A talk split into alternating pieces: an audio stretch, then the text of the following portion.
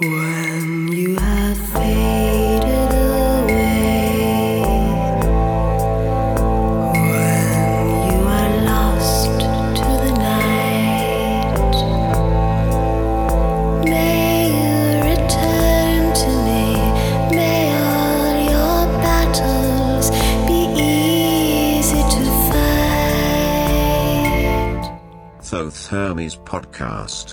Welcome to the world of the Western esoteric tradition.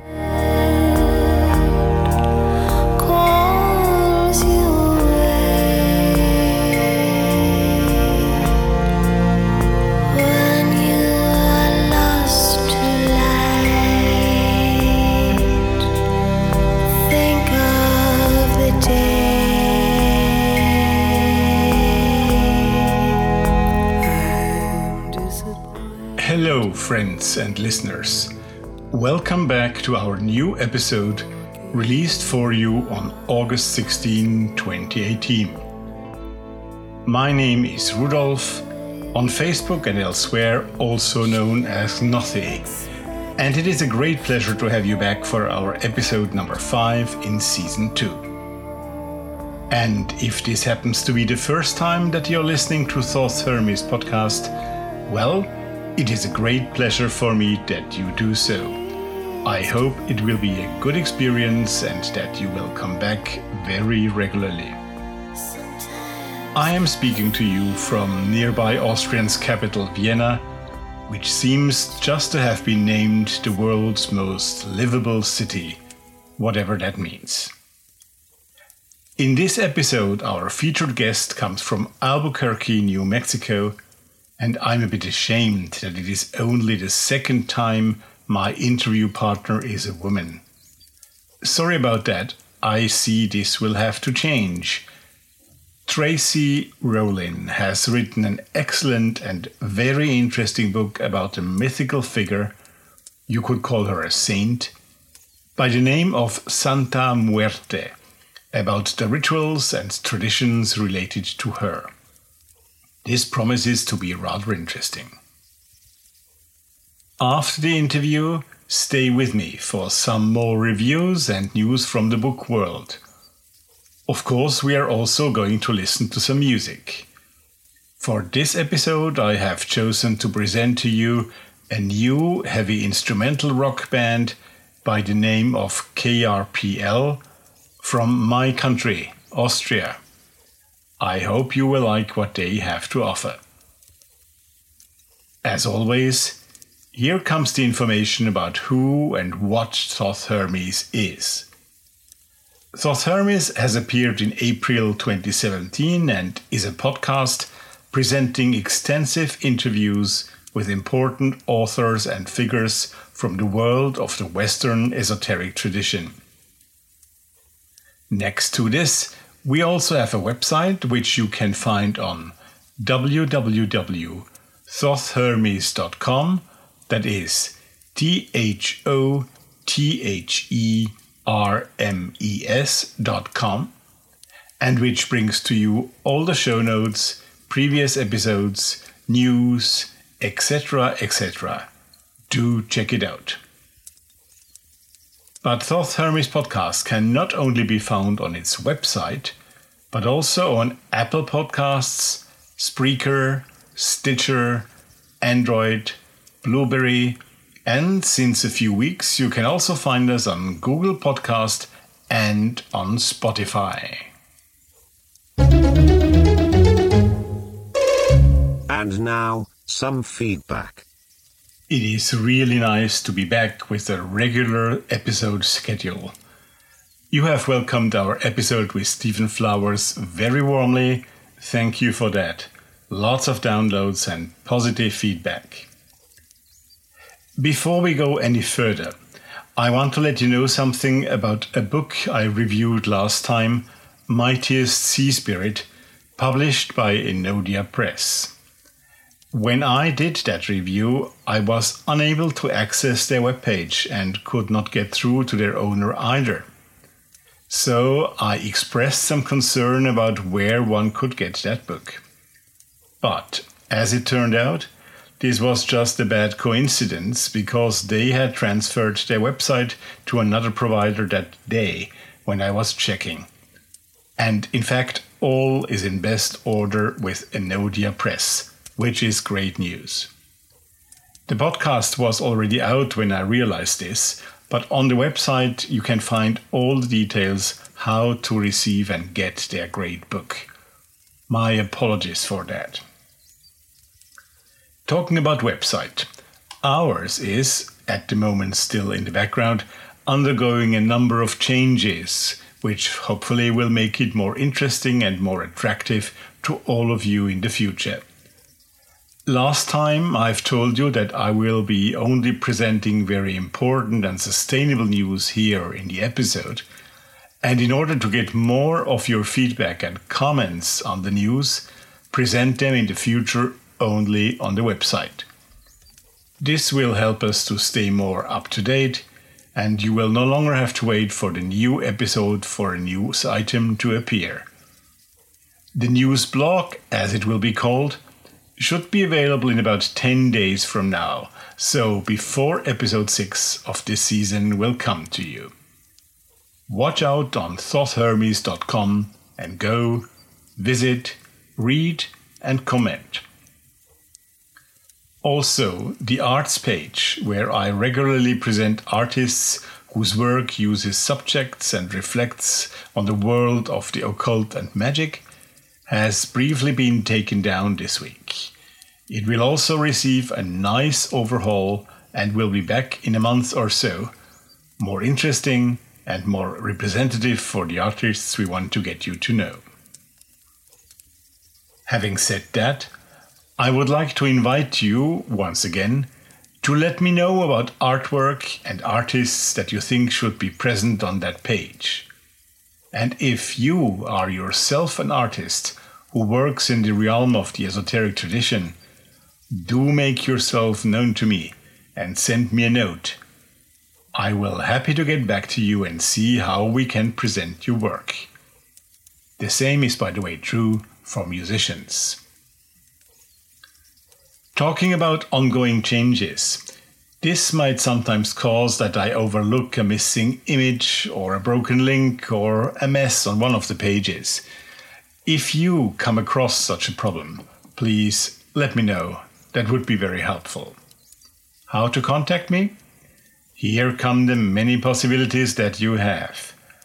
Either write me an email on info at thothhermes.com or send me a message via Facebook or Twitter. You might also want to use the contact page on the website. And if you are not so much into writing but rather speaking to me, you do have the possibility to send me a 90 second voicemail for free. Just go on the website and find the corresponding tab to the right of the page. Honestly, I'm not quite sure what KRPL stands for. But in any case, this is the name of an Austrian band I recently discovered and whose music I am going to play for you during this episode. Their very first studio album has just been released this month, so this is brand new. They have been around for about five years already, and the Austrian scene knows them rather well. They present heavy instrumental rock so, no vocals and therefore no lyrics this time on the website, but you will, of course, find a link to where to find the album and more information about them on the music page of the Thoth Hermes website. As a first track, we are going to listen to their piece Nature of Force. Ladies and gentlemen, this is KRPL.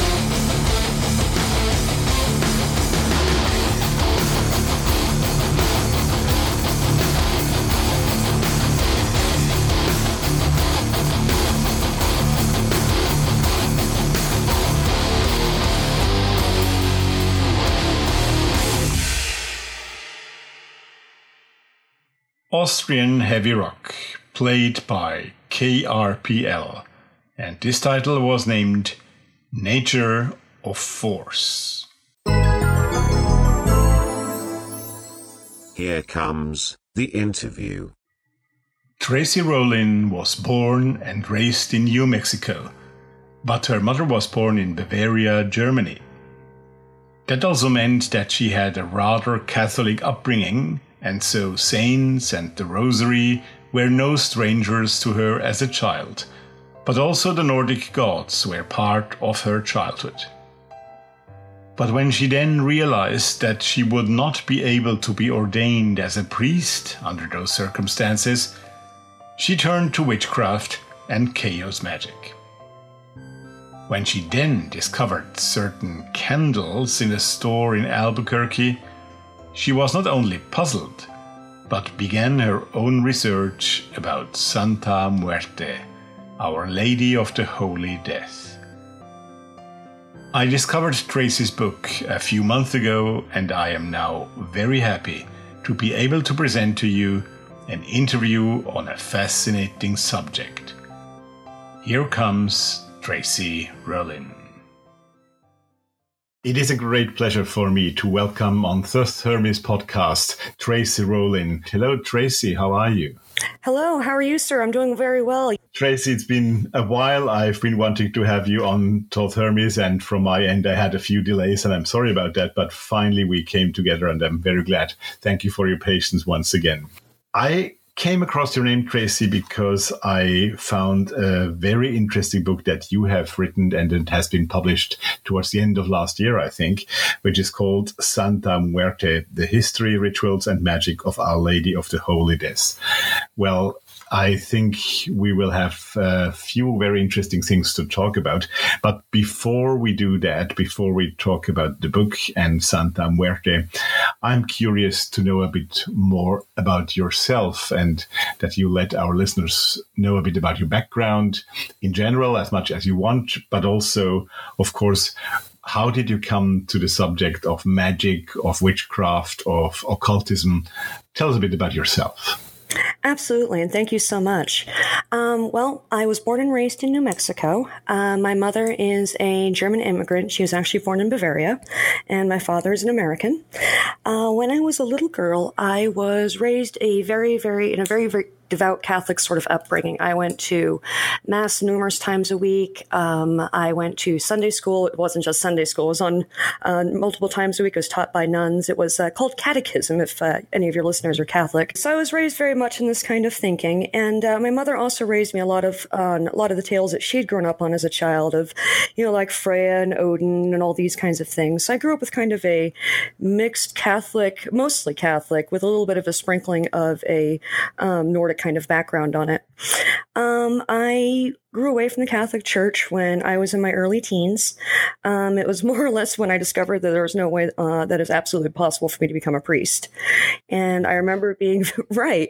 I was very enchanted as a child of uh, all the pageantry and all the people getting together. The feeling of power is, you know, people sing hymns and pray together and that kind of thing. It's very tangible, you know. But mm-hmm. uh, when I found out that I couldn't really be um, part of those kind of ceremonies in the way that I wanted, I fell away from the Catholic Church. But I was still, at that point, aware that the idea of ritual, the idea of ceremony did have power and could have power. So I decided to look for that kind of power personally. So that's how I started um, studying magic. That's how I started studying witchcraft ultimately, and very much fell away from the Catholic Church, of course, since Catholic Church does not get along with the idea of witchcraft very well. Um, regarding uh, myself, like I said, um, I live here in Albuquerque, New Mexico. I'm a registered uh, nurse. I'm an emergency room nurse, actually. Got about 10 years of experience, and that's just about me. So. Great. Well, thank you for sharing that. Uh, may I ask uh, at what age approximately you got seriously in touch with magic and witchcraft? Were you still a, a girl or were you already uh, almost grown up? When did that happen? I had studied um, some things of witchcraft. Um, my access, unfortunately, to uh, more extensive libraries wasn't really that great. I was just about limited to what was available in a Barnes and Noble bookstore mm-hmm. in the metaphysical section at any point in time. Um, I found myself very interested in the idea of chaos magic in particular. When I was at the uh, age of 14, I got my hands on a copy of Liber Kaos, and that left a very uh, strong mark on my magical practice and my way of looking at magic in general. Mm-hmm. Well, that that's very interesting. Yeah, chaos magic is has been for a lot of people in our generation an entry point into this world, hasn't it? Absolutely, absolutely. At least for me, the thing that I found very comforting was instead of approaching the idea of changing your reality through forced will in terms of mythological or almost religious concepts, because at the time I was kind of stinging at the whole idea that I wasn't allowed to be a priest. So I kind of really didn't like any kind of religious sort of imagery. Um, but a lot of the stuff in chaos magic was based on um, psychology, um, engineering, modern science, and stuff that was very familiar and comfortable to me. So. Right. I might want to ask you a side question here. Uh, if I'm not wrong, then chaos magic also needs a lot of, well, let's call it belief to, to use a word that is related to my question, um, to into the powers of the individual to achieve something with magic. Would you agree Absolutely. on that? The so key to chaos magic is flexibility as well as strength of belief. Yeah, exactly. And is that belief? That's why I chose that word. Um, do you think that your background, your Catholic upbringing, has helped you also with chaos magic, or was your tendency to go to magic and witchcraft rather like a revolutionary act or a breaking with the past? Um, I actually find that my uh, magical training, if you would, uh, via the Catholic Church, um, although I certainly didn't uh, intend to teach me any form of magic, was actually very helpful. Um, in a lot of Catholic um, ceremonies, um, they will uh, encourage you to very strongly visualize uh, divine figures such as saints while you're praying to them. Um, and when you're trained as a small child already to use your imagination in a directed, willed way, because remember, I was five, six, seven years old going to Mass multiple times a week. Um, if you just change what it is that you're thinking about, you know, if you're no longer thinking of St. Jude, for example, but you start thinking about a flying spaghetti monster or something, um, your belief still has weight and it still has strength and still has that um, ability to create some kind of change. The biggest difficulty, I think, from coming from a Catholic background is the willingness to break the idea that that sort of imagery or the associations that it's always with the Catholic Church, it's always with God, always with that kind of thing. If you can get over that um, that hump or that issue, that it's actually very very useful. I find that approach extremely interesting, maybe also because I live here in the German speaking world in Austria, very Catholic country still.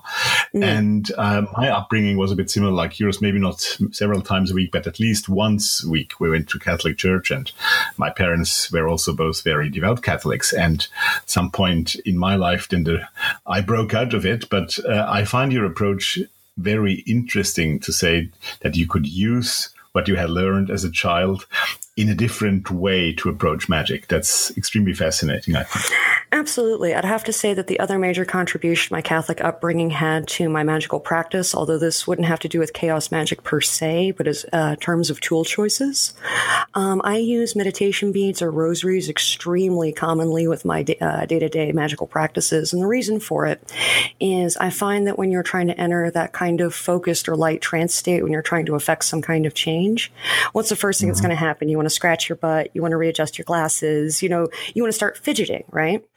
Um, well, if you have your hands busy, um, you're not going to fidget. All these impulses go away. It's very easy to achieve a sense of focus and a sense of timing, um, and achieve that sense of uh, that sacred ritual that's necessary to get something going. Um, it's not actually an unusual idea. The Buddhists refer to the use of uh, meditation beads as taming the monkey mind as an aid in meditation.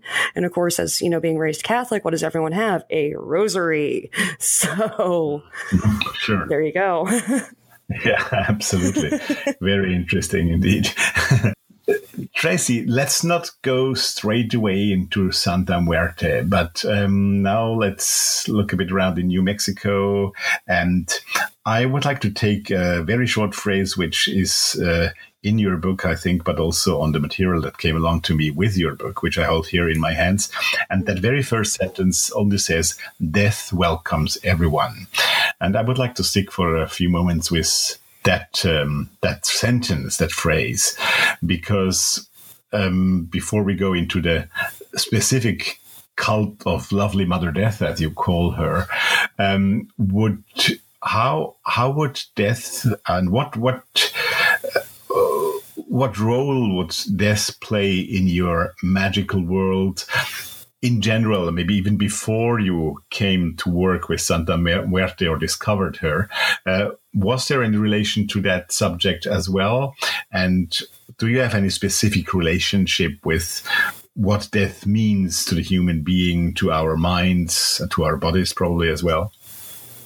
Absolutely. Um, death and um, learning about death, working with powers and patrons associated with death, like uh, Kali, for example, has been a focus of my magical practice since I was probably, oh, 19 or 20 years old. Um, the way I came about this idea of focusing on this, because a lot of people in the West really don't like focusing on the idea of death, or they sort of only touch upon it or skim it, especially in their magical practice. And I think this is because we're acculturated to think of death as a negative thing, as a nasty force, as something that destroys, it is cold. I mean, certainly look at our movies most frequently. I mean, you know, things like, you know, zombies wandering around, you know, the angry dead, ghosts haunting other people. Um, mm. You don't whistle walking past a graveyard.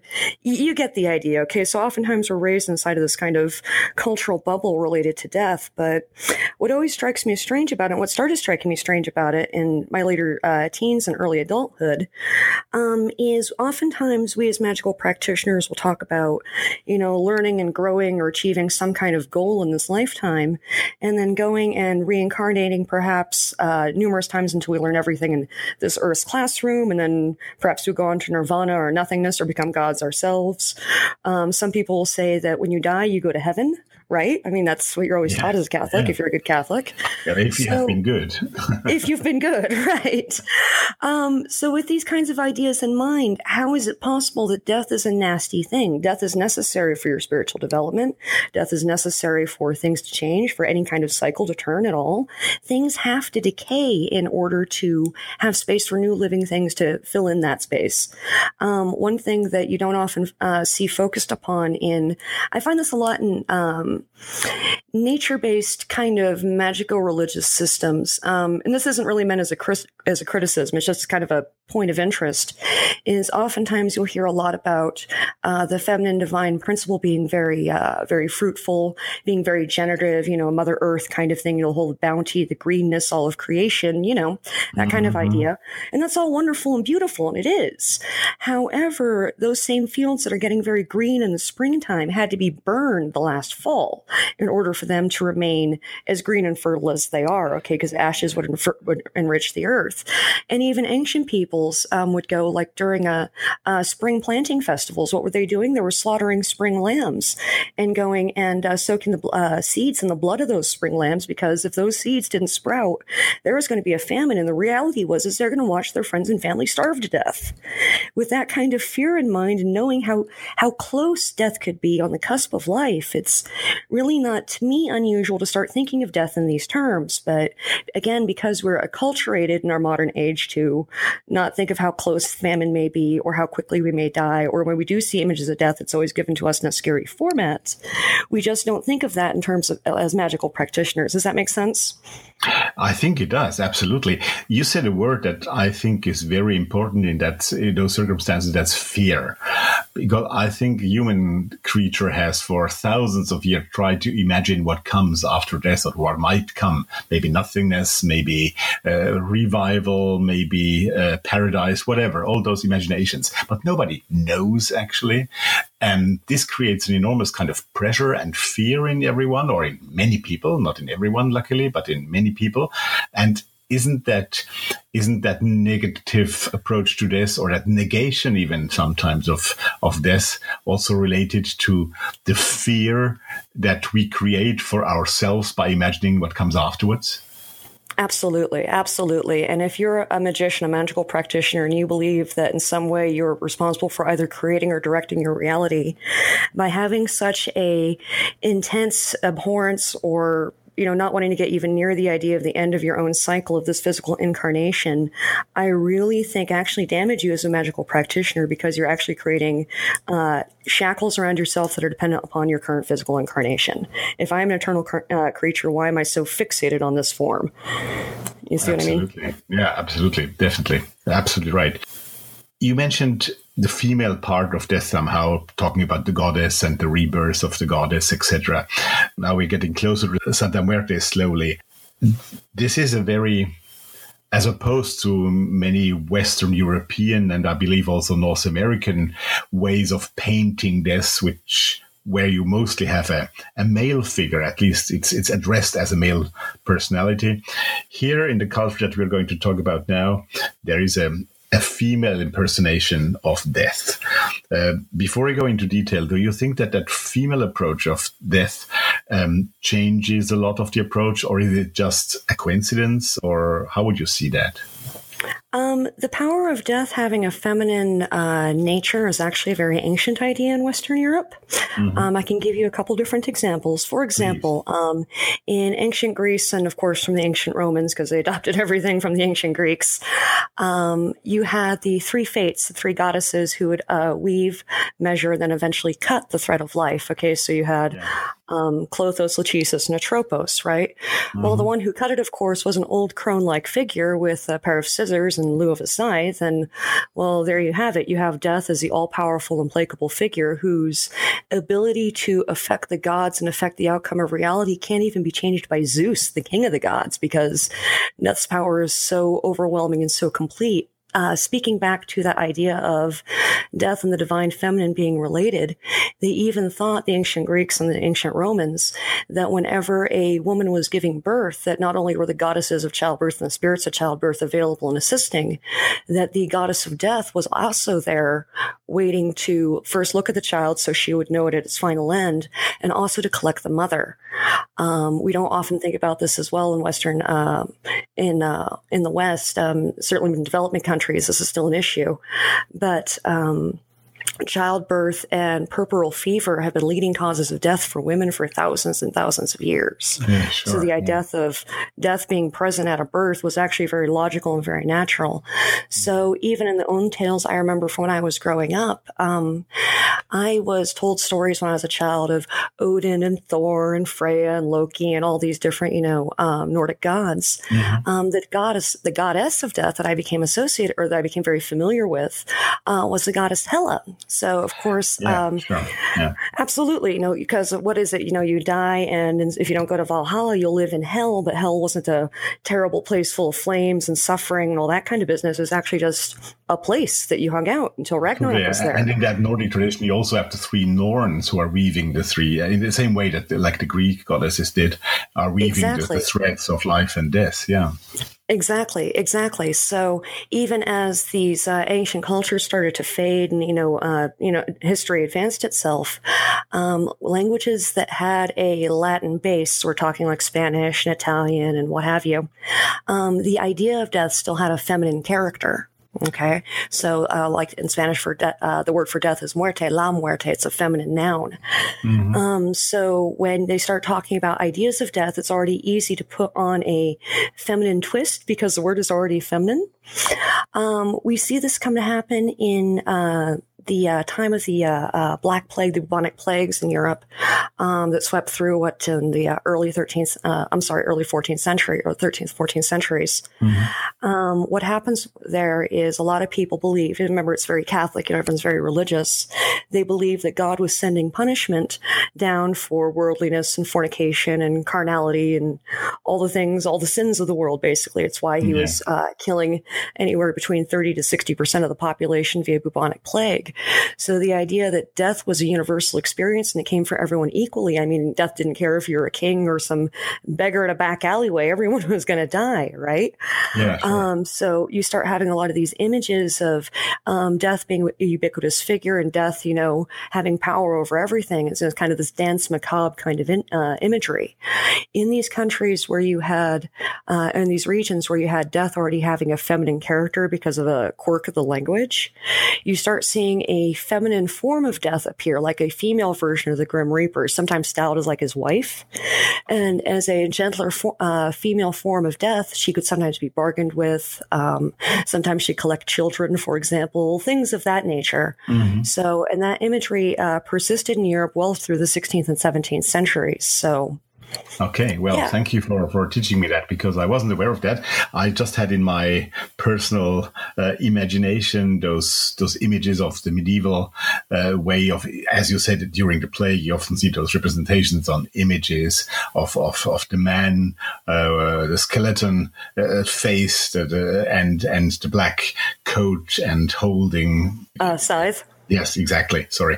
Um, and we're coming to that now immediately, going straight into the Mexican tradition that you are talking about here. Um, and, and so I wasn't aware of that, but absolutely right, of course, reminding me that, um, that there is a lot of female part to death already in, in the background. And especially that childbirth presence of the, of the goddess of death is something which I find personally very interesting, not only because it shows the danger to that a mother goes through by giving birth, especially not in our high, highly civilized uh, and highly medicalized societies. Let's put it that way, but also for the for the presence of death and birth at the same time. And there we are again in what you were mentioning that birth needs death to a certain extent as well. Otherwise, the nat- nature cannot recreate itself without death. Absolutely. As a matter of fact, the uh, goddess Atropos, when she showed up at Roman births, uh, they referred to as her as uh, Parca uh, uh, Morta, the fate of death. Except when she arrived at a birth, she was referred to as Parc as Parca Partula, which is the same where we get the word postpartum. Mhm, absolutely. Yeah. Yeah. Now, Santa Muerte, Tracy, before you tell us about her, how did you come upon her? How come that you, with your background, stumbled across Santa Muerte? What fascinated you? And what attracted you to her? Uh, to work with her, we're going to speak about that, and also to then write that book. Absolutely. I first encountered Santa Muerte in a grocery store, of all things, and I started working with her um, out of. There's no better way to put it, frankly, other than I opened up my mouth, stuck in my foot, and swallowed it all the way to my knee. So here's what happened. In grocery stores in the United States, particularly in the southwestern United States, where there is a large Hispanic population, it is very common to find novena candles available for sale. Um, you're familiar with them, like the tall seven day candles with like a picture of a saint on the front, Yeah, usually sure. a prayer on the back. Sure, sure. Um, every grocery store sells these things here in New Mexico. And uh, oftentimes they will sell uh, blank novena candles, you know, just like a basic plain seven day colored candle, you know, like a red one or a yellow one or whatever. So I'll often visit this section of the grocery store, um, you know, just to pick up magical supplies. So uh, one day, uh, a little over 10 years ago, I was cruising down the grocery store aisle and I stopped in that section and I looked down and I noticed that there was a entire shelf dedicated to a skeleton saint, someone named uh, Santa Muerte. Now, I'd grown up in New Mexico, like I'd said, and I had never heard this figure before. I didn't had never seen it, didn't know it, didn't know what this was all about. So, um, however, I did notice that this figure had more dedicated shelf space than both the Virgin Mary and Jesus combined. Since that was obviously very strange to me, being raised Catholic and considering how heavily venerated, you know, Jesus and the Virgin Mary are, um, I got curious. I simply got curious, and uh, there were white candles, red candles, and black candles. I went and I grabbed a white candle because I figured you couldn't do too much harm with a white candle, right? Took it home. Um, I still had my rosary from when I was a little girl. So I went and I said a novena in the traditional Catholic fashion. And I looked at the candle and I said, Santa Muerte, I don't know who you are. I don't know what you are. I don't even know if you really exist. If you exist, prove it. Right. Okay. So a few days later, um, I was dating this girl at this time who uh, liked to go to garage sales. You know, like uh, people put their things out for sale. You know, like old decorations or furniture, what have you. And uh, she had come back. She likes to go to these things, these rummage sales, and she came to my house with a giant box of Halloween supplies. So she gives it to me because she thought I just had to have it. And I'm digging through, and it's got rubber bats and rubber spiders and rubber snakes and this kind of thing. I get to the bottom of the box. There was a Santa Muerte statue in there with two newsprint prayer guides. In English and Spanish. So, right. So I challenged Santa Muerte to appear. She appeared all right. And that's basically why I keep working with Santa Muerte. Um, for a lot of people, it may be an issue of like personal faith. I mean, she is uh, regarded as an unofficial Catholic saint. So the ideas of strong religious uh, religiosity easily get involved with Santa Muerte. But to be perfectly honest with you, I keep working with Santa Muerte and have continued because she keeps responding. And if the magic works, why would you stop? She's a generous, friendly spirit who's always helped me ever since I challenged her to appear. So that's my Santa Muerte practice. Ah, great. That, that sounds interesting. Well, we'll probably go a bit deeper into the practice uh, a little bit later in this interview because I think it will be interesting. And it's also interesting, I must say, in your book that you are not just relating a story, but you're also really uh, telling about the work with Santa Muerte and giving giving rituals and giving ideas how to practice. Let's put it that way. Um, so we'll speak a bit more about that later. But now, for those of our listeners who might not be aware of what Santa Muerte exactly represents and how she is venerated in Mexico, mostly, I believe, but probably elsewhere as well. Um, can you tell us a bit more about her background, about what is Santa Muerte, where does she come from, and how are people nowadays in religious and magical practices, I think we must say, how do they actually work with her nowadays? Santa Muerte is actually pretty interesting because she comes to us as kind of a syncretic religious figure. You know, when um, people who believe different things and they come together over, you know, like warfare or trade or intermarrying, and then next thing you know, a few generations later, you have a completely different set of ideas or set of beliefs. Uh, mm-hmm. Santa Muerte is that kind of figure. Um, she is thought to actually come from um, not two, but actually three different kinds of sources. Um, the first source is, of course, an indigenous Aztec one. Um, they had had this ancient goddess of theirs named Mictecacíhuatl, who was the one of their principal gods of death and sacrifice that they had for their culture. Now, the idea of death and sacrifice was extremely important. The rationale behind it being that everything that the Aztecs had, you know, their food, their clothing, their shelter, their weapons, everything mm-hmm. had to come from and was created by something else that came from the earth. So, in a sense, uh, every man, woman, and child lived in constant debt to the earth earth, and so therefore offered a form of sacrifice to it. Uh, so oftentimes you'd have the Aztecs, they sacrificed everything. They would sacrifice food, clothing, jewelry, uh, perfumes, uh, alcohol, and certainly and most famously humans uh, in order to most famously, um, in, order to, in order to uh, meet this uh, level of debt that they felt that they had incurred simply by living. So um, the idea of death being a very important part of that life cycle was absolutely intrinsic to Aztec thinking. As a matter of fact, when the Aztecs died, what they thought happened was that they had to travel through the underworld in order to reach the um, temple or the palace of the goddess Mictecacíhuatl, who was their goddess of death. And the idea was is that they were trying to get her to go back, go back down to them and accept them so that they could be reborn into the next age of mankind. So in a sense, even their goddess of death was their goddess of life and resurrection because that's how the next age of man would start. This was already a belief when um, the Spanish arrived in around 1521 or so. Um, of course, they brought with them uh, the ideas that we discussed earlier of the dance macabre, you know, very common, you know, because of the bubonic plague, you know, the idea of death being a constantly persistent thing that's always around the corner. And certainly uh-huh. the idea of a feminine form of the Grim Reaper because of the, you know, Spanish having a, uh, you know, Latin uh, Latin ba- background or basis. Sure. So you have these two forms of a, of a female uh, skeletal reaper kind of figure. And then you have, of course, this uh, longstanding belief in this ancient uh, goddess. So then the two come together. And A lot of folks believe that that is the baseline of where Santa Muerte comes from. Now, the third uh, aspect or element that is thought to influence some of Santa Muerte's ideas, or certainly some of her religious practices or uh, magical practices also as well, um, would be the uh, fact that after the Spanish came in and conquered the Aztecs, um, what immediately followed was a plague of smallpox, which of course killed quite a few people because smallpox is very virulent and very deadly. And uh, everyone who survived the smallpox was left very weakened, so they couldn't, you know, work the fields and take care of the herds and all this. So, of course, right after the smallpox comes, then comes a famine. So, uh, ultimately, anywhere between 30 and 60% of the Aztec uh, population also died, uh, basically mirroring what had happened to the uh, Europeans on the bubonic plague. And uh, it, it, it basically what happened.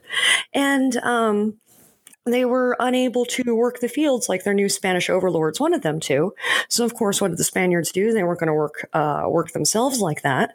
So they went and simply purchased people from West Africa. And of course, uh, uh, slavery is very common. Obviously, at that t- uh, period in time, it was spread throughout the southeastern United States, throughout the West Indies, um, throughout uh, the northern part of South America. You know, Brazil, for example. And we see a lot of um, West African uh, religious practices influencing magical systems that come from those reasons. I mean, voodoo, Santeria, you think of like the uh, different orishas, the seven different African powers. I mean, it's all very, in a sense, actually Catholicized to a degree because of the association with the different Catholic saints for different gods, uh, form of West African magic. So you'll have, you know, these same people who were unfortunately imported into Mexico. Obviously, they brought their beliefs with them. So, which is why you'll sometimes see um Santa Muerte seems to share uh, several characteristics with other goddesses that are particular to that tradition, like Oya, for example, a goddess of cemeteries and also of thunderstorms, that kind of thing. Um, It is also what a lot of people think. There are two different models uh, when working with Santa Muerte.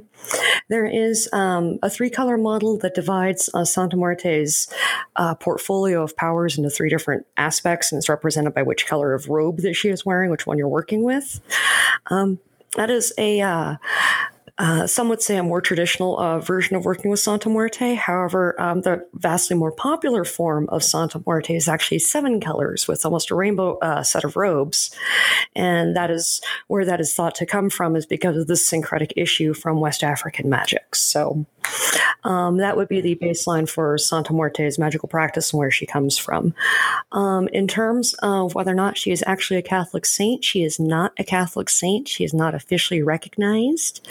Um, there are some unofficial Catholic saints, uh, commonly referred to as folk saints because they're not on the official register, um, that the Catholic Church um, openly tolerates and you know allows their veneration, even inside of their own churches.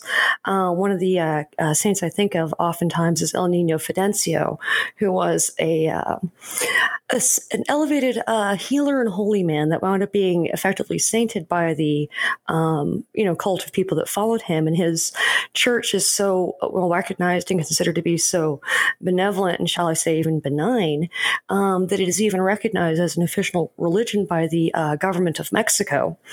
Santa Muerte, by contrast, is not an official uh, Catholic saint. She is not uh, well tolerated by the Catholic Church at all. And the primary reasons for that is number one, um, she does not judge her followers for their actions because you do what you got to do. Um, death accepts everyone equally. That's the key. So if you're a criminal and you do criminal things, Santa Muerte is okay with that. And, well, a lot of folks wouldn't be, you know? Uh, she also uh, tolerates a practice of witchcraft. Um, that is strictly forbidden, of course, to the Catholics. And, uh, yeah, so put these kind of elements together. She's associated with criminals and criminality. You know, she's a um, dark death figure that accepts magic. The Catholics, it's no good. It's absolutely no good. But um, this hasn't stopped her popularity from uh, rising, perhaps even meteorically. Um, for example, uh, Santa Muerte is all over the media these days. If you watch a uh, 2014 Yeah, movie called The. Book of Life, um, the character of La Muerte in the movie, that is supposed to be Santa Muerte. So if anyone wants to know what Santa Muerte is like, go watch that movie. Very interesting. Now, let's take a break and listen again to Austrian band KRPL. Have you also always asked yourself why there are a certain number of video games with llamas in space? I remember the good old times of my Commodore 64 with them. Yes, friends, I'm that old already that I owned one of those. Whatever caused those poor animals to have a space helmet on their heads and travel through space with us players? Hmm. KRPL got inspired by them and they created a track called Space Llamas from Heaven. And that's the one we are now going to listen to.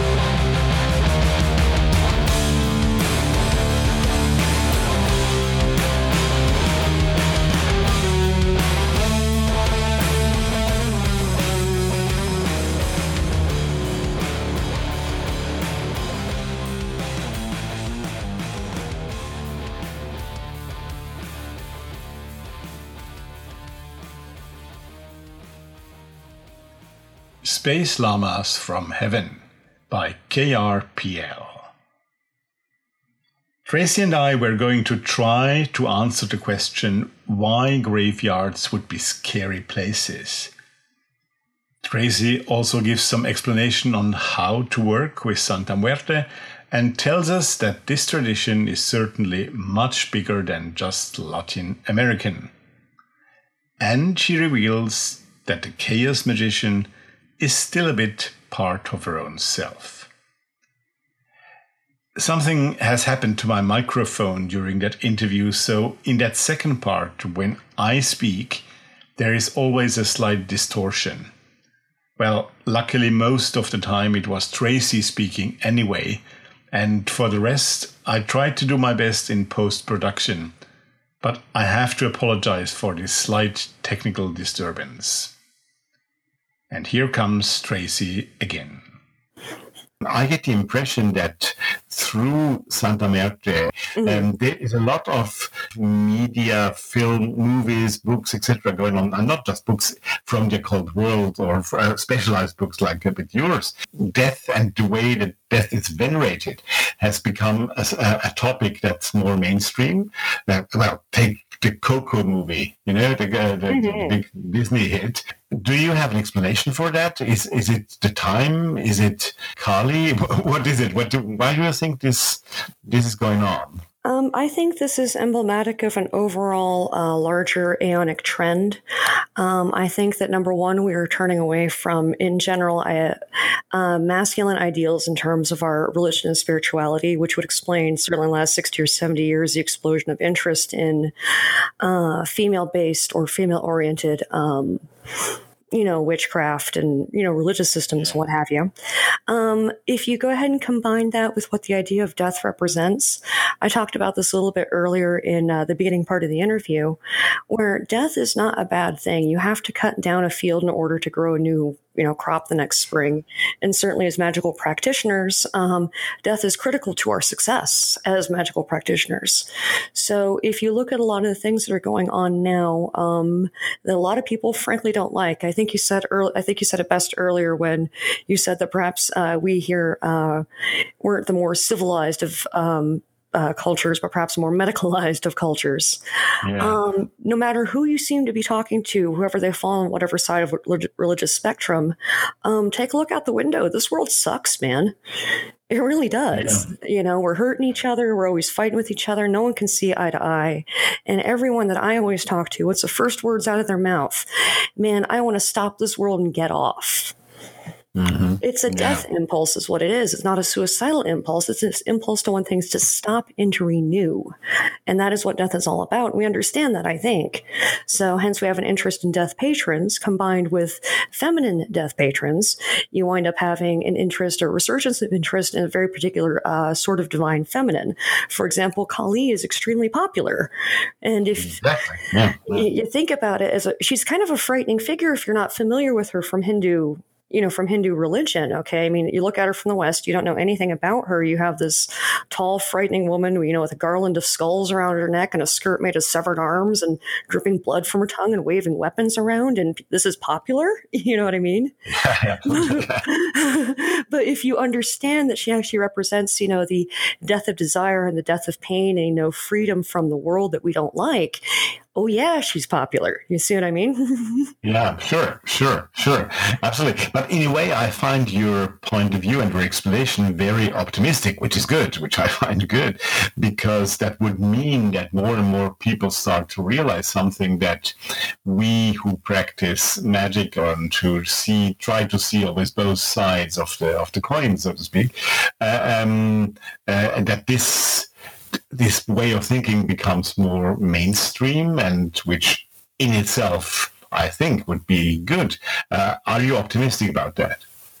I am absolutely optimistic about that. Um, as ideas of alternate spirituality become more prevalent and more generally accepted, um, I hate to sound like I'm bashing Catholics here, but forgive me, that's my upbringing. What I think of when I think of that kind of thing is um, if you died, if you were a good girl, or perhaps in your case, a good boy, um, you would go to heaven, but it was a very exclusive kind of club. Okay. Yeah. And if you screwed up to some degree, you might go to limbo. Okay. And if you Mhm. screwed up a lot, you're going to hell and there's no way out. Okay. And hell is going to be a terrible, terrible, terrible place.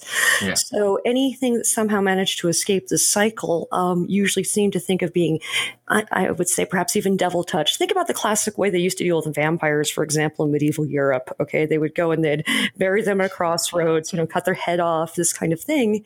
Just the idea of death being such a terrible, dangerous thing that could um, basically determine, you know, not the next 20 years of your life or your next incarnation, but the rest of eternity. Okay. Being stabbed in the butt with a pitchfork by the devil or, you know, eating, you know, honey cakes up in heaven, which is it going to be? Um, it- it's scary, you know? So Sure. I really I like but it's a mean, it's a means of power. Yeah, it's it's it is, you know, Yeah. you know, fear controls. It really does. So I really like the, um, I like, I almost think of like worldwide syncretism at this point. That's why I love the internet. That's why I love being able to talk to people all over the world. Because, you mm. know, you start hearing people like, for example, in Asian countries, ancestor worship is extremely common. Okay. So, you know, your mother dies, your grandmother dies, and you expect that the family will, you know, take care of you even unto death. If you look at it that way, a graveyard, how can it possibly be a scary place? It's full of grandparents. Yeah, Okay. yeah. But Yeah, you don't look at that way until you start thinking about, or at least I didn't anyway, until I started thinking about how awesome it was that Asians venerated their culture. And it's like, why am I not venerating my own ancestral bloodline? How is a graveyard a terrible place? Grandparents, brothers, sisters, you know? Absolutely. Maybe it's maybe sometimes more those huge uh, uh, granite, granite stones and huge monuments on the graveyards there that can be pretty if you like them, but that can also be scary. Oh, yeah, absolutely. Yeah. Absolutely. Some scary. they are, of course, built in that way be, to to be scary. Uh, Mhm, yeah, mhm. So, yeah. But yeah, so I think the um, prevalence of people talking to other people, and um, I hate to say some breaking of the power of, of Western religious ideals that have pushed that idea of death being so frightening and the final arbiter of whether or not you were screwed um, is actually a very good thing, and I hope it expands in the future. You know, uh, I think the the fact that death is the possibility, a means of, of of using the power of an organization, because the Catholic Church in, in that way is an organization. That's typical for many movements uh, who, under the aspect of being positive and the aspect of bringing uh, a good message or salvation or whatever, in fact, are using the power to control people. And here, uh, in that we call it syncretism, but in the way of combining thoughts, something new can can expand and something new can can be created. And to me, that's a one of the fascinating sides of Santa Muerte and other similar expressions. Absolutely. It's funny that in death, something that's supposed to be so frightening and that we've been acculturated to be so fr- fearful of, that we could find hope and renewal within it. And I think that's really what uh, Santa Muerte is more about, is about hope and renewal, not just about death, destruction, and decay. That's one of the reasons I'm so eager and so happy to work with her. Because sometimes people say, you know, you know, who do you worship? Who do you work with? And I'll tell them Santa Muerte, and they're like, oh, the power of death. That's terrible. It's like, no, it's great. it's really great. Absolutely. You know, I'm going to ask you a difficult question now because, uh, and it's not difficult just specifically in relation to Santa Muerte, but Santa Muerte is rather a good example for that kind of difficult question or answer. Um, of course, one could say the Santa Muerte uh, um, work is very much related to a certain culture, to uh, Latin American, West Indian, uh, etc. Uh, um, um, culture and background. But you have a completely different background, and you seem very not only happy but also very related to that culture and very related to that um, practice. Let's put it that way. And it doesn't seem to create any problem for you. Now, there are other people who say you cannot really truly practice uh, a certain kind of magic or a certain kind of spirituality if your cultural background is not from where that uh, practice comes from. Um, how do you relate to that? I mean, I know it's a tricky question. One can be bashed from both ends for saying whatever you answer, but um, just if you want, honestly, what's your opinion on that? Um, can a non-Hopi Indian, can he practice Hopi Indian uh, um, spirituality? can somebody uh, who is not from from the West Indies or Mexico truly incarnate uh, Santa Muerte practice? Um, that is a very interesting question, especially that you bring up Native American pueblos in particular. Mhm. Um, to give you sort of a general broad answer, I would say that it depends largely upon the spirit upon which with which whom you were working. Um, no matter what style, what your baseline style of magic is. Now, I said uh, earlier that I'm a chaos magician, so my baseline style of magic tends to wander all over the place because chaos magic. But Exactly. whether or not you consider yourself more of a ceremonial magician, perhaps, or more of a you know traditional European witch or what have you. Okay, if you're going to do this kind of magic, it's spirit assisted magic. Some people would actually call it shamanic magic, uh, just because of the strong assistance and aid you get from a spirit. Um, some people go even call it shamanic witchcraft because a lot of the uh, practices, even normal native practices that were not influenced uh, by Europeans, uh, for example, uh, local uh, Native Americans before the Europeans ever showed up used to make uh, corn uh, poppets, like corn voodoo dolls, almost like a corn husks, Okay. and they'd stab them with uh, cactus. Uh, uh, cactus thorns to get back at their uh, enemies and uh, neighbors that they didn't like. So, you know, poppet magic, tying it up. I mean, that's you usually think, oh, that's classic Western magic. Well, it's classic everyone magic, basically. But um, and that's again, that's the chaos magician in me speaking. It's classic everyone magic, basically. Sure. Sure. Um, but when you're working with those particular kinds of spirits, um, you have to make sure that those kinds of spirits are going to accept you. Because if those kinds of spirits don't like females, or they don't like people with red hair, or whatever it may be, if you're a female with red hair, you got a problem. Okay. Mhm. Um, sometimes I think it may be culturally dictated. The reason I thought it was uh, particularly interesting that you brought up Native Americans, um, my parents divorced, and my mother uh, remarried the shaman for the Ohkay Owingeh um, uh, reservation here in New Mexico. Right. So, uh, and my mother, as I mentioned earlier, is a German national. Now, um, some Native American reservations, um, some of the Hopi, for example, some of the Navajo for some of their ceremonies, don't mind if non-Hopi or non-Hopi or non-Navajo witness those events that they're having, you know, dance or what have you. Um, the uh, it used to be the San Juan Pueblo. Um, that particular pueblo uh, does not share that belief, and even though uh, my stepfather is the shaman, he not he dances, he does everything. He's always up there. Um, his own wife isn't even allowed on reservation land while he's doing it Okay. because yeah, so that's my mom, and there you have it. So that's why I thought it's Yeah, interesting yeah. you brought up Native American reservations I see. Yeah. Sure. particular to Santa Muerte, um, I have heard some people say, basically, you're a white girl from New, Mex- New Mexico. You have no business working with this Hispanic folk saint or this Mexican folk saint. The same Hispanic folk saint who is based upon the Aztecs, who is based upon European magic, who's based upon the idea that death is universal. I'm not seeing it. You see what I'm saying? So, of course, some Absolutely. people Yeah, argue, you know, cultural appropriation, and certainly they're entitled to their opinions. However, given the nature of Santa Muerte and given the nature that death is supposed to be universal, and given, frankly, that Santa Muerte seems to want to. I, hate to say break out of Mexican culture. I think she be adopted by more peoples. Okay, that's why I think there's such a strong spiritual trend to get her out into the mass mainstream, to get her out into the media, to get her exposed in front of other people who never would have even heard of her. Because even me, 10 years ago, grocery store, who is this lady? I had no idea. Sure. I grew up in New Mexico. Okay. Yeah. Yeah, what yeah, chance do you have? You don't have none. But you know, you're talking about the movie Coco. We're talking about you know movie Book of Life. You know, American Horror Story. You can get Santa Muerte's image on va- virtually everything.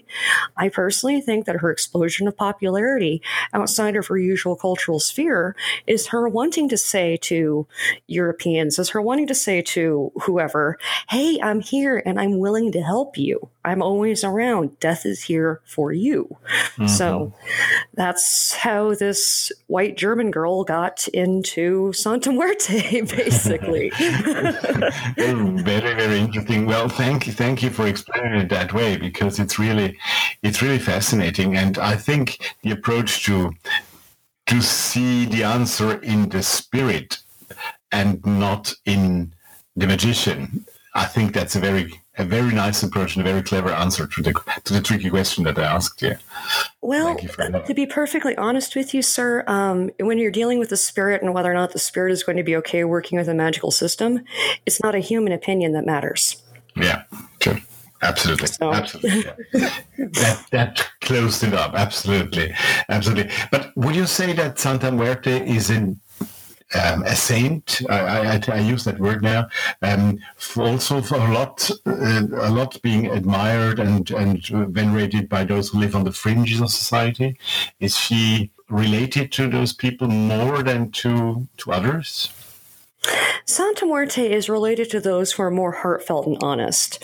Um, people, frankly, who live in good positions. Okay, like they don't have to worry about not being able to pay the rent. They don't live in a nasty crime-ridden ghetto. Okay, where they're going to get shot going, you know, out to go get some milk. Okay, they don't have drug addiction running rampant in the families. They don't have all these problems. Okay, because we're talking poor, marginalized people. And what do you have in poor, marginalized areas? These kinds of problems, unfortunately. Um, if they have no need to, uh, if they don't have any of these kind of cultural pressures or social pressures, okay, um, one uh, uh, big group of people that tend to follow Santa Muerte, uh, the gay, uh, lesbian, gay, uh, bi, transgender community, the LGBT community. Mm-hmm. Um, Mexico is predominantly Catholic. Homosexuality is very, very forbidden. Okay, and you know, being you know homosexual or being known to be lesbian or something, you know, it can get you. You can't get a job. You can't get all kinds of stuff just because. Oh my God, the guy sleeps with other guys. You know, which to me, whatever. You know, Yeah, sure. but uh, if you're not in a position where you're already marginalized, you're not going to have a reason to call on the saint of those who are marginalized. So it just seems to make sense. Yeah, so yeah, um, hence uh, Santa Muerte uh, winds up becoming associated with these folks. But what's interesting about it is um, those folks who you wouldn't necessarily consider to be quote on the marginalized edge of society police officers for example paramedics um, those folks who work with those kinds of communities again it's almost like a syncretism kind of issue um, will find themselves venerating santa muerte and finding her easily responding. My own father um, is a well he's just retired now but he is a uh, police detective with over 35 years of experience here in new mexico. And a lot of the folks that he dealt with a lot of the issues he dealt with because he's a detective you know homicides drug running cases i'm only 350 miles from the mexican border Yeah. okay so i'm Yeah. right in the middle of um the, uh, of the uh, of the narco uh, territory coming to the united states Yeah. like it's major drug corridor Mhm. so um, he would have folks who came into his office and he'd want to interview them, and they'd be kind of closed lipped because um, my father's Polish guy from Chicago. Okay, so there, you go. Um, he wound up bringing in a Santa Muerte statue, a green one, okay, associated with the ideas of justice and balance and that kind of thing. Mhm. And he kept it in his office. And once he put that statue in there, then he noticed that people he brought in, they take one look at the statue, then they start talking. Really. Yep. That's interesting. So- Yeah. Yeah. Very interesting. Very interesting. Yeah, so my father, the police officer, the Chicago Polish cop, um, who is a Vietnam vet, um, now says rosaries to Santa Muerte because he's still a good Catholic and he prays to that statue. But again, talking about people who you wouldn't think meet the profile. Sure, sure. Well, so that's that's Niña Verde, the just judge, right? The- Yep, talking about here. absolutely. Right, Absolutely. Yeah, interesting. Well, coming back to those colors, because you mentioned the three colors first and then the seven colors in, a, in another way. Um, so the three colors will probably be uh, white, black, and red, right? Is that correct? Yes, sir. Yeah. And then in your book, you speak about the seven, the seven niñas, the seven girls, actually, Mhm. uh, um, in the seven different colors. Can you say just uh, briefly a few words about them? Absolutely, absolutely. Um, Santa Muerte is often believed to have a very uh, charismatic, very vivacious, very friendly kind of nature. So when you hear her uh, referred to in you know different terms, you'll always uh, hear her referred to as the the beautiful, skinny girl, or the lovely girl, or the sort of an idea of a young, feminine figure, very common. So I refer to these seven different versions of Santa Muerte, the seven colors, as the seven girls for that reason. Um, like I mentioned earlier, uh, each color dictates the uh, kind of portfolio of powers that she has access to. Uh, Santa Muerte is a very interesting figure um, as the ultimate power, embodied power of the force of death. She has access and the ability to touch or change anything that is manifest in reality and is therefore subject to decay. And if I just told you that Santa Muerte can basically touch everything in reality, that is correct because that's the power of death. Um, even if you look at certain uh, different versions of uh, early versions of the Bible, you know, when God's creating, you know, the heavens and the earth and, you know, separating the sky and all this kind of thing, um, one of the first things he creates before, you know, the firmaments and before the oceans is he actually creates the power of death. Why? Because the power of death creates the ability for things to change. So, with that in mind, um, Santa Muerte can affect just about everything, which is why I prefer to work with her seven different color uh, uh, model because, frankly, I think it's just easier to be able to aspect her broad for- portfolio powers because you've got seven different things to choose from. So, and you can combine them and kind of work with them. It just it just makes it easy. Okay, and again, this is a chaos magician in me. Easy and works. That's what I want. Yeah, yeah. I love that combination. I think it's very fascinating, honestly. So Santa Muerte, like I said, seven colors. Yeah. Uh, she's got a, a white aspect, a blue aspect, a green aspect, a red aspect, a gold aspect, a purple aspect, of course, a black aspect. So um, these colors do not, this is one thing that sometimes gets people, these colors do not map on to classic, um, shall I say, Western European ideas of what color goes to which. For example, if um, you ask your usual witch, I'm going to, I need some kind of money magic spell. What is she going to do? She's going to whip out a green candle and green stuff and green because, you know, growth and generativity. And certainly here in the United States, our money is green. So we think of green, you know? Um, well, you know, um, um, that uh, green aspect of Santa Muerte is actually related to, like we mentioned a few minutes ago, has to do with justice, balance, law giving. She's often referred to as the just judge for that reason. So if you're going to her looking for help with money, what you're probably looking for help with his trouble with the tax authorities. See? so, which, you know, you probably don't want. So if you wanted to get a nice job um, or to have a ton of money and fall out of the sky and out of nowhere, the gold aspect of Santa Muerte is actually the one you would want. And not necessarily, and actually, if you think it has to do with, um, um, gold being classical money, that is actually correct.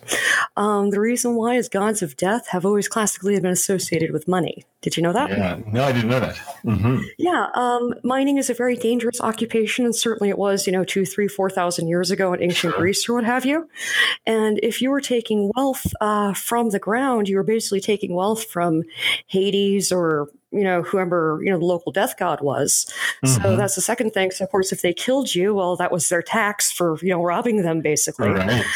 And um, of course, gold is extraordinarily valuable, gold and silver, the coinage metals, but they themselves are totally useless. You can't make a weapon out of them. You can't build a house. You can't make gold clothing. I mean, it's useless. Yeah. Yeah. But it's actually traded for literally everything we need in order to live. Okay, if you wanted a bushel of, um, you know, wool or you know, you know, water, you know, water skin full of wine or something, Yeah. you had to have the gold or silver to pay for it. Yeah. So um, it winds up uh, this thing that's so valuable, this um, death thing, in a sense, it's totally useless, winds up being exchanged for everything we need in order to live. So it winds up creating this interesting inverted relationship between death, life, and the gods of death and the power of money, which is why the gold aspect of Santa Muerte is the one who would give you. Um, you know, like a new job.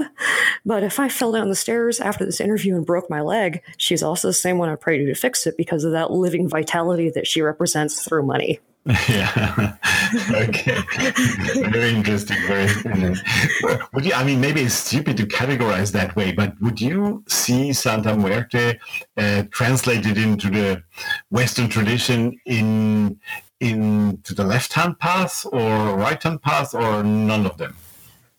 Um, I think it would also actually, frankly, depend on the practitioner and their own personal spiritual trajectory.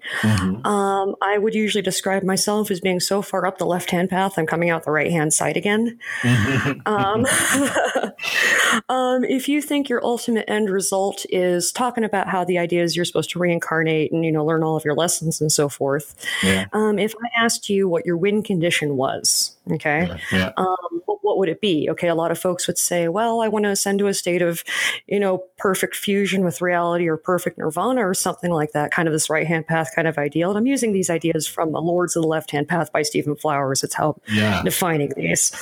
Um, well, then, sure, you can certainly use death to achieve those ends, but if you're like me, and like I said, I look out the window and the world sucks, and whoever's running this uh, needs a kick in the pants. Mm. Um, I don't want to be part of this reality sphere anymore. I wish to go very far away from it. Okay. Yeah, yeah. So, hence my left hand path kind of ideal.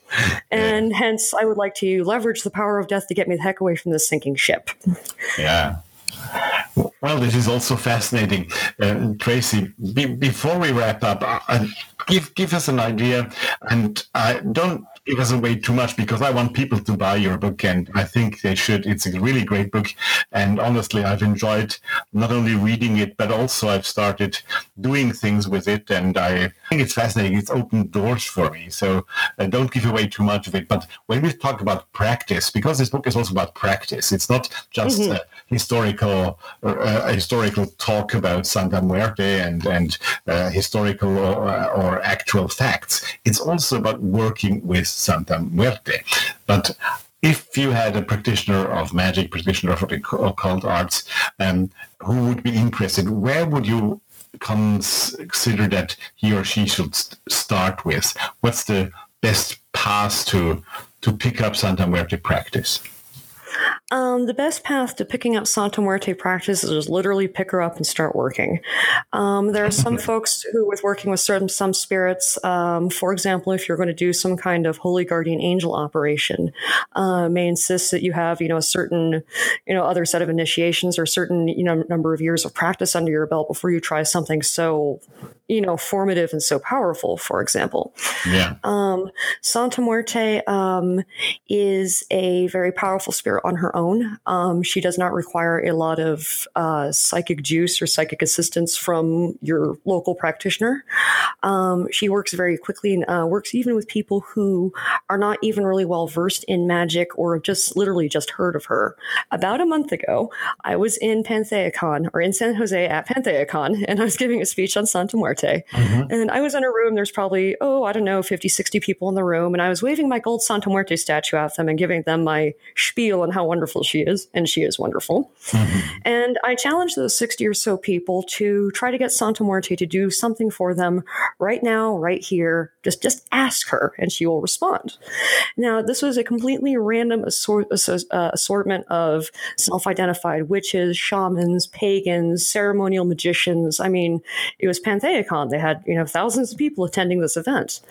So the next day, um, I was giving a second talk up in the Red Wheel Weiser Hospitality Suite, and a number of people started coming up to me and they wanted to tell me all with their experience with Santa Muerte.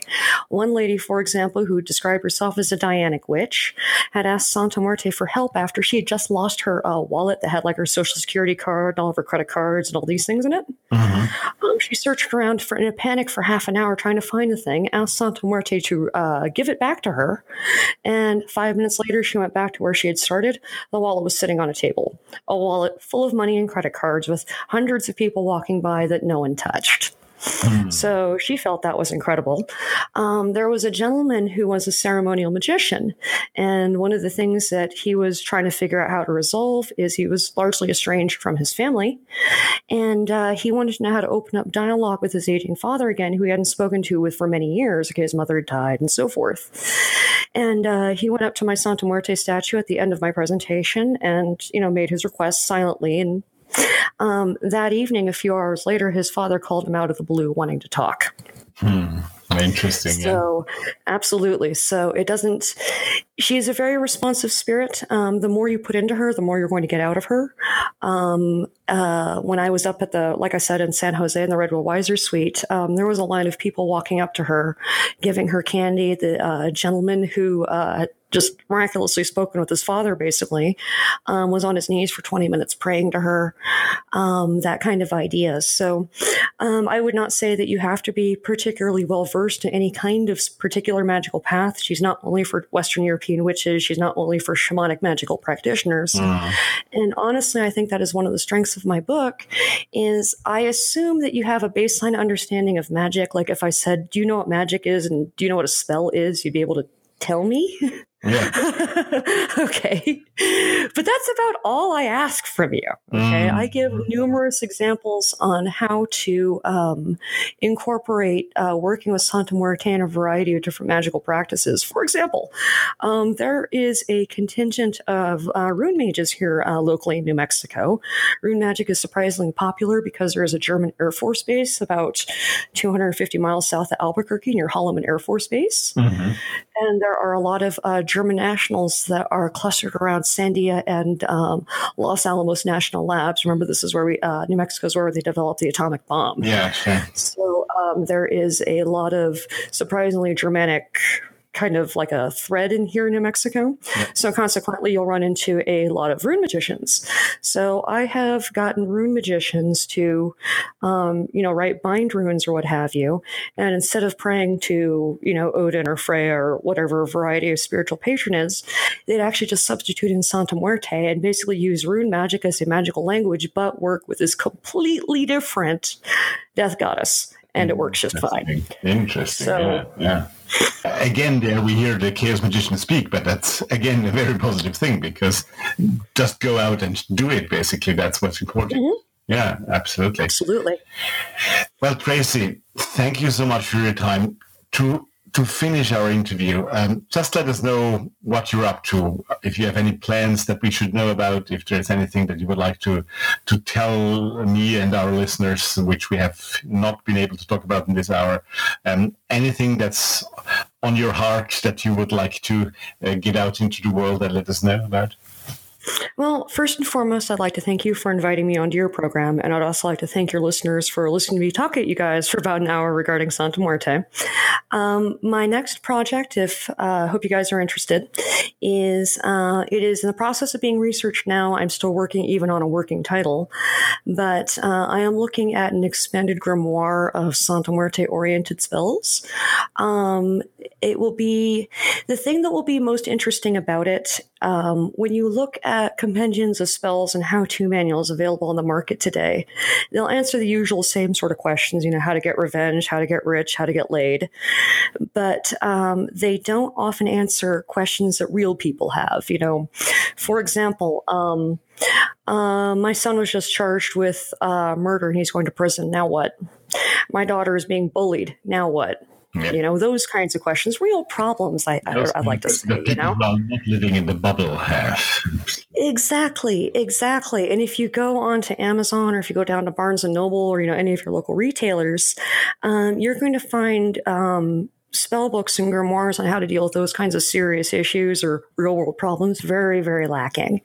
Since Santa Muerte is a saint of last resort, since she is with people who work on the fringe or live on the fringe by choice or by you know necessity or by circumstance, um, that kind of those kinds of spells are actually extremely commonly used and needed and whatnot. So that is what the book is going to contain. Mhm. So not only will it contain all the usual stuff of, ooh, how do I cast a love spell and get a new boyfriend or new job or, you know, purify my house or drive out an annoying spirit. Certainly all that will be in there, but the real world problems will be as well. Yeah, great. Well, sounds very interesting. Let us know when it comes out, and I'll sh- make sure to announce it on the Thoth Hermes news section when it when it's there. Oh, thank you. Well, Tracy, this was great to speak to you. Thank you so much for your time uh, and for also your openness to talk about all those things very clearly and openly. I'm very glad we finally made it, and I wish you all the best for all your upcoming experiences. And well, keep us posted. Absolutely. Thank you so much for inviting me on your program. And again, thank you. And also thanks to your listeners for listening to me talk about Santa Muerte. Oh, I really appreciate it, guys. Thanks, Tracy, and goodbye to Albuquerque and you. Absolutely. Bye bye. Bye. Death and rituals around this very human moment in our lives has always been of great interest to me. So I really enjoyed talking to Tracy, apart from the fact that it was very enjoyable to speak to her and hear her big knowledge on the subject. She is at the moment working on that extension to her book, and when it will be appearing, I'm certainly going to let you know in that famous upcoming news blog on the Thoth Hermes website. Thank you, Tracy, for this interview and for your time. Now, let me talk to you about a couple of other books that could be of interest to you.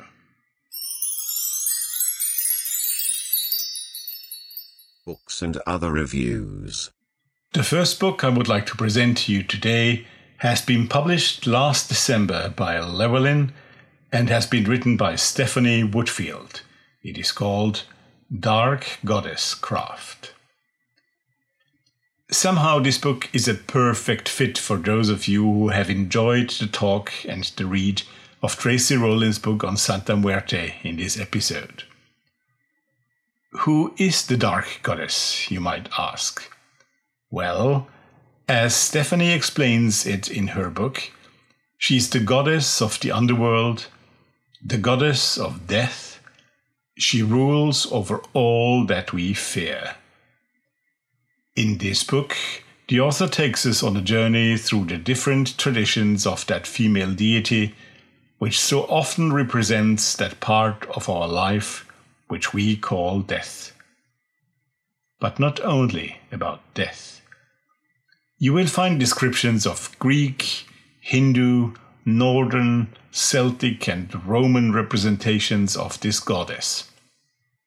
And Stephanie does not limit herself to a historic description of the different traditions, but she gives us instruction and guidance on how to use those powers for oneself.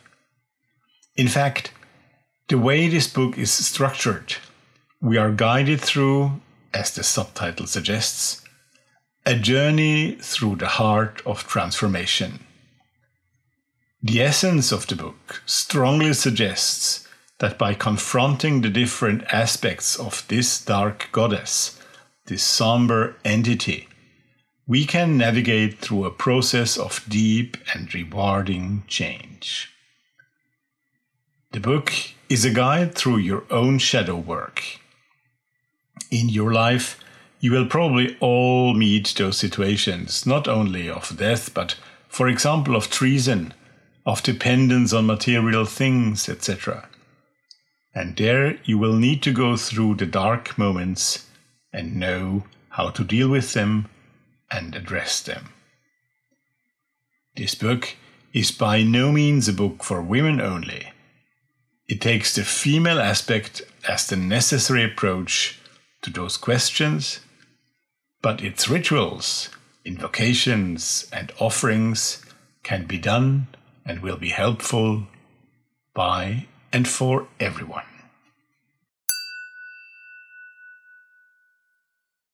We now go back to KRPL and listen to their third piece of music for today. This track is called Rest in Pieces. Quite fitting with Jeblik Don Santa Muerte, don't you think so?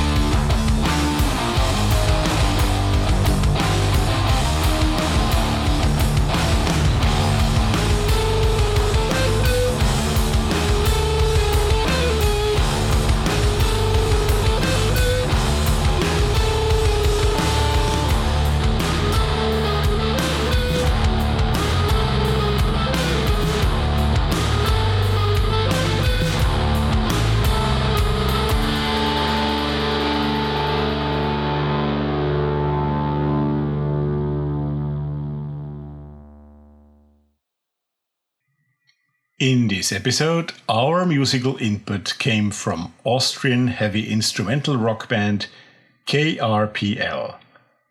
The last track we heard was called Rest in Pieces. The second book I would like to talk to you about is in fact an exception in more than one way. Firstly, it's not one book, but two. Secondly, those two books are written in German. And third, they have been written by a personal friend of mine, and therefore I might have to warn you that I am probably not entirely objective. I'm talking about two new books by the great esotericist and occultist Emil Stejnar. For those of you who are aware and maybe also working with the books of Franz Bardon, Emil might not be a stranger, as he has worked a lot in the follow up of the tradition of this important Czech magician. Emil Stejnar, who will turn 80 next year, has already published 10 books over the last odd 10 years in a series called Magic and Mysticism in the Third Millennium. Starting with a fascinating initiatic novel treating with many different aspects of mostly Hermetic work, they are well known not only among Bardonists, but also among many other Hermeticists mastering the German language. Some of my listeners and Facebook friends know that I am in regular touch with this author, and I have often been asked if and when his work might be available also in English. Now, the reason why I'm talking about this series of books is threefold. First and foremost, it is because after quite a long break, Emil Stejnar has released two new volumes to his series, bringing the total count now to 12. Volume 11 is a novel called An der Pforte zur letzten Laterne, which roughly translates into At the Gate to the Last Lantern. Of course, this is not just a novel, but an initiatic book again where Hermetic teachings meet with problems of our time. We are confronted with a world where dream and reality mingle. Stejnar also often uses entire phrases by another great author of fantastic occultism, Gustav Meyrink, whose work he is very much aware of. Awakening is the major subject of this novel and for those of you reading German, in my opinion, a must read. The second new volume, number 12, is a collection of short stories and essays which goes by the title Träumen kann gefährlich sein. Dreaming might be dangerous. As the title suggests, those stories deal a lot with lucid dreaming and are also accompanied by thoughts and suggestions that the author wants to give to his readers next to his stories. Both those books are perfect additions to the 10 previous volumes, deepening and extending the Hermetic teachings as supported by author Emil Stejnar. The second reason why I present those books is that Emil Stejnar has now decided also to reissue all of his 10 previous books and has for that reason created his own publishing company, which over the coming years will also make the former books available in a handy softcover edition at a nice price. And, as I think, in a very cool and modern looking outfit. The first of those books that has already been reprinted is Exerzitien für Freimaurer, Exercises for Freemasons. It's number two in the whole collection, and it has not been available for a year or so, being out of print. This book is an excellent choice for those Freemasons that are looking for a more esoteric approach of their craft, but not exclusively for them. The third and last reason for this review and announcement is the best part of all. Emil has now decided that his books should also be made available in English and also French, and he is now working to get that project going. If all goes well, the first of his books, this will probably also be the Exercises for Freemasons, will appear on the market in time for Emil's 80th birthday, very early in 2019. In French, it will probably be his books on guardian angels that will go first. You can be assured that in our new section both releases will be made known to all of you. You can get Emil's books through the usual distribution channels, but also find more information about them on his own website stejnar-verlag.com well, this is German, so you will find the detail on the Thoth Hermes website in the review section. And again, a new episode of Thoth Hermes is slowly coming to its end. Thank you all for listening, and I do hope you enjoyed our show. Watch out for that new blog that I mentioned earlier it should be up within 10 to 12 days from now. And do participate.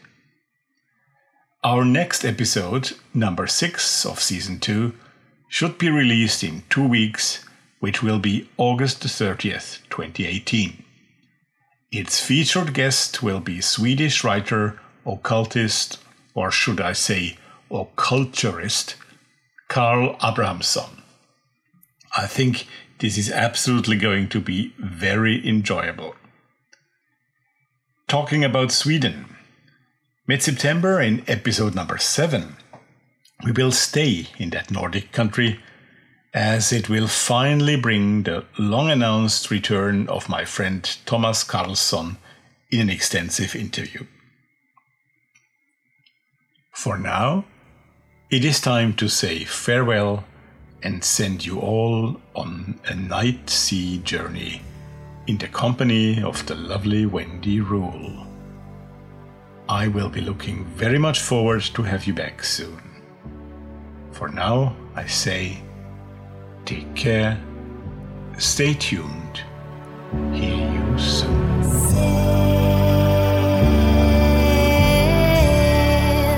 Slow.